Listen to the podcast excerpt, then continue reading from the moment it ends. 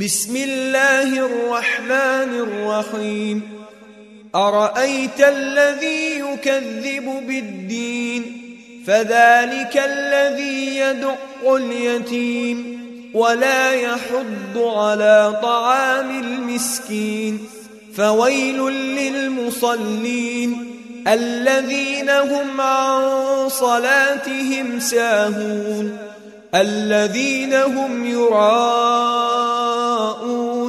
ويمنعون الماعون